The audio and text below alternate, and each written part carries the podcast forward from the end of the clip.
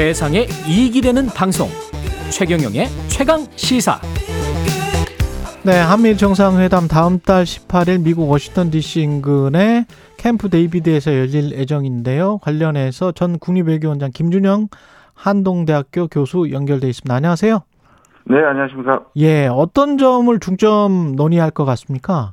이걸 이해하기 위해서는 두 가지를 봐야 되는데요. 예. 어, 작년 11월에 한미일이 이제 최초로 삼적 그 프놈펜 공동 성명을 했지 않습니까? 예, 그 다음에 이제 다시 만나기로 했던 것이 G7이었는데, 예, G7 때는 미국이 그, 미국 정부 부도이기 때문에 음, 정신이 없어서 그때 잠깐 상견례만 했습니다. 예, 그리고, 어, 미국으로 초청하겠다고 그때 바이든이 얘기를 했었거든요. 아, 그러니까 이런 연결선상에서 아마 이번에 어, 실제로 이제 캠프 데이비드에 초청을 하는 것 같고요. 예, 아마 아무래도 프놈펜 공동 성명 8가지 공동 성명 중에 제일 주목할 부분이 한미일이 미사일 정보를 실시간 공유한다는 부분이 있었거든요. 아, 근데 이게 이제 지역 미사일 방어 체제라든지 또는 한미일 이그 군사적으로 좀 연결되는 이런 고리들을 미국이 생각하고 있는 것 같아서 예, 아마 핵심은 미사일 관련된 어떤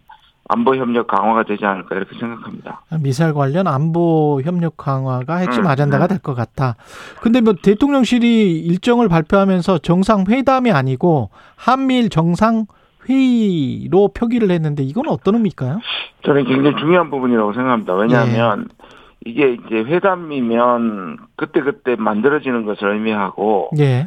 회의라고 얘기하면 이게 이제 정례가 돼 정례적이 될 수 있거든요. 아, 한중일 회의라고 하지 않습니까? 그다음 뭐 우리가 G20 회의라고 얘기를 하고 예. 이게 삼 삼자 소다자 체제죠. 소다자 체제에서 한미일이 만나게 되면 이게 이제 점점 어떤 방식으로 제도화되는 것을 의미하는 거죠. 아, 생각해 보니까 팀 회의라고 하지 팀 회담이라고 하지는 않, 않네요. 네. 예, 네. 이미 그래서 그러니까 네. 저 결성된 조직 같은 그런 느낌을 주는군요. 아마 아마 그렇게 될 것이고요. 예. 그다음에 이게 미사일을 포- 포함해서 이제 미국이 원하는 것이 한미일 안보 협력이고 한- 한미일 안보 협력은 이게 북한뿐만 아니라 중국과 러시아를 이제 염두에 두고 있기 때문에 아, 약간의 진영화되는 의미를 갖고 있기 때문에 그렇군요. 좀 주, 예, 주목해서 봐야 할 것 같습니다. 이게 국제 정세는 어떤 영향이 있을까요?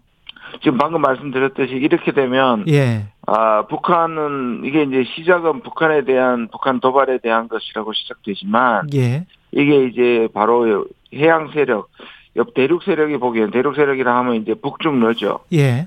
그러니까 한미일이 이렇게 이제 점점 뭔가 협의체를 만들어가고 안보 협력을 만들어가면 음. 이게 이제 독립 변수가 돼서 북쪽도 아 북중러가 긴장하게 되고 혹시라도 여기에 대한 어떤 지- 진영적 협력을 만들어내면 이게 소위 말하는 북중러 한미일이라는 체제로 갈 가능성이 보이는 거죠.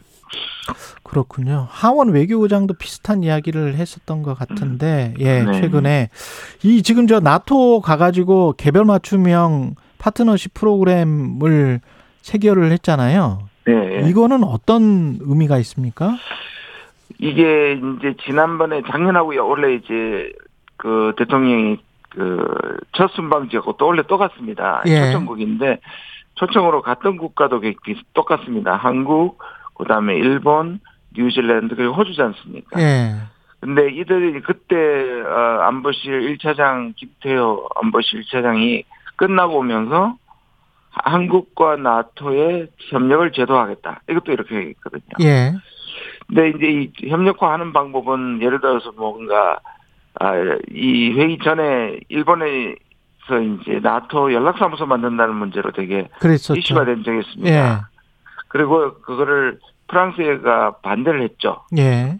시기상조라고 얘기했고 그러면 이렇게 뭔가 바로 어떤 치- 협의 체제를 만드는 방법이 있고 이번에 이제 했던 방법은 뭐냐면 한국은 11가지고 일본은 15가지 분야에 분야별 실질 협력 분야를 정해서 어. 어, 이걸 어, 실행합니다. 그 예. ITPP라고 얘기하는데요. 예. 일종의 보면 이제 제가 전자로 말씀드리는 건 탑다운이고 그러니까 뭔가 제도를 만들어 놓고 협력을 구성하는 것이고 음. 이거는 이제 바텀업이죠. 예. 그래서 실제 협력이 이렇게 진행이 되면 나중에 혀- 아, 나토와 아시아의 동맹이 어. 연결될 수 있습니다. 그렇군요. 예. 그럼 이거 이거는 이제 또 어떻게 되느냐면 미국의 전략이 세계 글로벌 전략에서 아시아의 동맹국들이 나토에는 유럽 문제에 개입할 가능성을 열어주는 것이고요. 아. 유럽이 아시아의 문제에 개입하려는 것이죠. 이게 미국의 전, 전 세계적인 전략이라고 볼 수 있습니다. 와, 그건 이제 장기적으로 좀 봐야 될 문제인 것 같고요. 우크라이나 관련해서는 이, 이 전쟁 자체에 관해서 뭐 종전을 하든지 휴전을 하든지 뭔가를 해야 된다라는 목소리가 미국에서도 많이 나오고 있는 것 같은데요.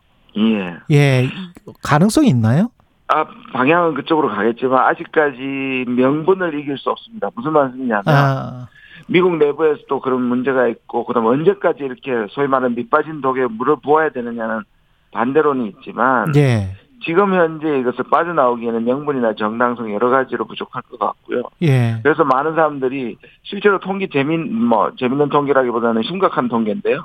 뭐냐면 아 1년을 넘기는 전쟁이 10년을 넘길 전쟁의 90%라고 얘기합니다. 와, 그러니까 전쟁이 1년 안에 마무리되면 그게 굉장히 좋은 건 지금 이미 1, 1년을 넘었거든요. 예, 근데 제가 보기엔 10년까지 갈 것 같지는 않지만 그래도 예. 꽤 장기화될 것이다. 아, 1, 2년 정도는 더 갈게 될 것이라고 저는 생각합니다. 아, 그때 또 안타까운 일이죠. 예, 네. 하- 한국 전쟁 관련해서 말씀을 하시면서 2년 정도의 정제협정 앞두고 굉장히 지대한 싸움이 있었다. 근데 네. 우크라이나도 그렇게 될 가능성이 높다. 그런 말씀하셨었잖아요. 네, 맞습니다. 예. 왜냐, 네, 네. 왜냐하면 지금 우크라이나에서 뺀다는 것은 뭐 지금까지 전쟁의 명분을 완전히 희석시키는 것인데요. 예. 이게 이제 계속 소모전으로 가다가 이제 모두가 지치고 더 이상의 효과가 없고 왜냐하면 지금 지상군이 들어가지 않는 상황에서 우크라이나가 러시아가 이길 방법이 별로 없거든요. 그렇죠. 예. 결국 이 러시아가 혼자서 이제 자멸하는 것인데 음. 그게 내부 상황이나 이제 푸틴 같은 이제 실각하는 문제인데 그것도 당분간 힘들어 보입니다. 그렇게 보면 결국 전쟁이 어, 더갈 수밖에 없겠죠. 예. 현재로선. 예. 그리고 그 미국 국무부 장관은 우크라이나가 잃은 땅의 50% 정도는 이미 수복했다. 근데 이- 우크라이나는 뭐 크림반도까지 다 지금 다시 수복해야 이게 전쟁이 끝난다라는 그 그게 공식 입장이죠. 근데 지금 러시아는 예. 초기에 이제 전략적으로 키우를 공격은 했습니다만 대체적 전쟁의 진안을 보면 예. 동우 동우크라이나에 머물러 있습니다. 그렇죠. 그리고 그 동우크라이나는 지금 이제 50%라는 말이 왜 나왔나 하면 예. 원래 생각했던 이 전체의 그 동우크라이나 2014년에 민스크 협정에서 자치를 받아내기로 했던 거는 좀 러- 어, 우크라이나가 조금 진격을 해 있습니다. 그러니까 그걸 보면 러시아가 덜 덜 정복한 건데 음. 문제는 뭐냐면 크림반도 위에 있는 부분은 오히려 연결고리로 러시아가 더 어, 그런 원래 계획보다 지금 함락을 했거든요. 그렇게 보면 예. 오히려 고립되어 있던 그 크림반도를 오히려 연결시키는 측면에서는 음. 꼭 러시아가 전략적으로 불리하다고 볼 수는 없거든요. 그렇 게 굵습니다. 예. 북한과 관련해서는 켄터키함 오고 북한은 그 이후에 뭐 지난 토요일 새벽에도 도발을 했는데 이게 의미하는 네. 거는 뭐고 그다음에 곧 있으면 또 북한은 전승절이라 주장하는 7월 27일이 오는데 관련해서 이렇게 쭉 좀 해석을 좀 해 주십시오. 이게 북한 입장에서 보면은 우리는 이제 북한이 이제 뭐가 자기들에게 위협이 될 때 이거를 도발한다, 예. 저항한다 이- 이렇게만 보는데 그것보다는요.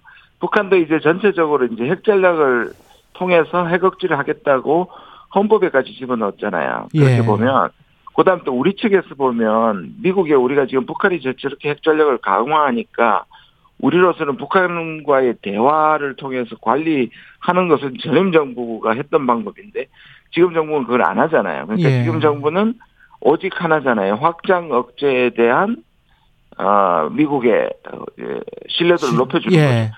예. 그래서 그러려면 이제 처음에 생각했던 게 핵 공유까지 생각했던 건데 미국이 그것을 못 받아주고 그냥 NCG라는 회의를 만들어 줬지 않습니까? 예. 그리고 작년에 나왔던 얘기가 전략 자산을 자주 전개하겠다였습니다. 아. 그러니까 이거는 전략 자산이냐. 근데 북한 입장에 보기에는 이 전략 자산은 핵무기란 말이에요. 예. 핵무기 출격이란 말이에요. 그러면 북한으로 봐서는 우리도 이게 핵억지를 발동할 조건이다. 이렇게 되는 거죠. 그렇게 되는 거군요. 그래서 계속 네. 이제 상호 주장만 하고 전략 자산은 가끔씩 이렇게 오고 북한은 또 도발하고 뭐 이런 식이 될 가능성이 이게- 높겠네. 근데, 그렇죠. 그렇게 계속 공방이 되는 건데 그게 이제 일종의 강대강이잖아요.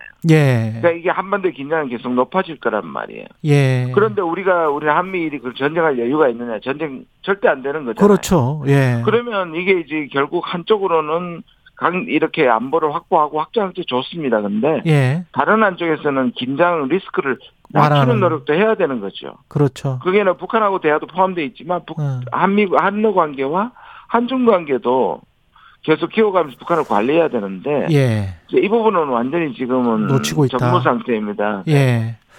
알겠습니다. 여기까지 듣겠습니다. 김준영 한동대학교 교수였습니다. 고맙습니다. 네, 감사합니다. 예.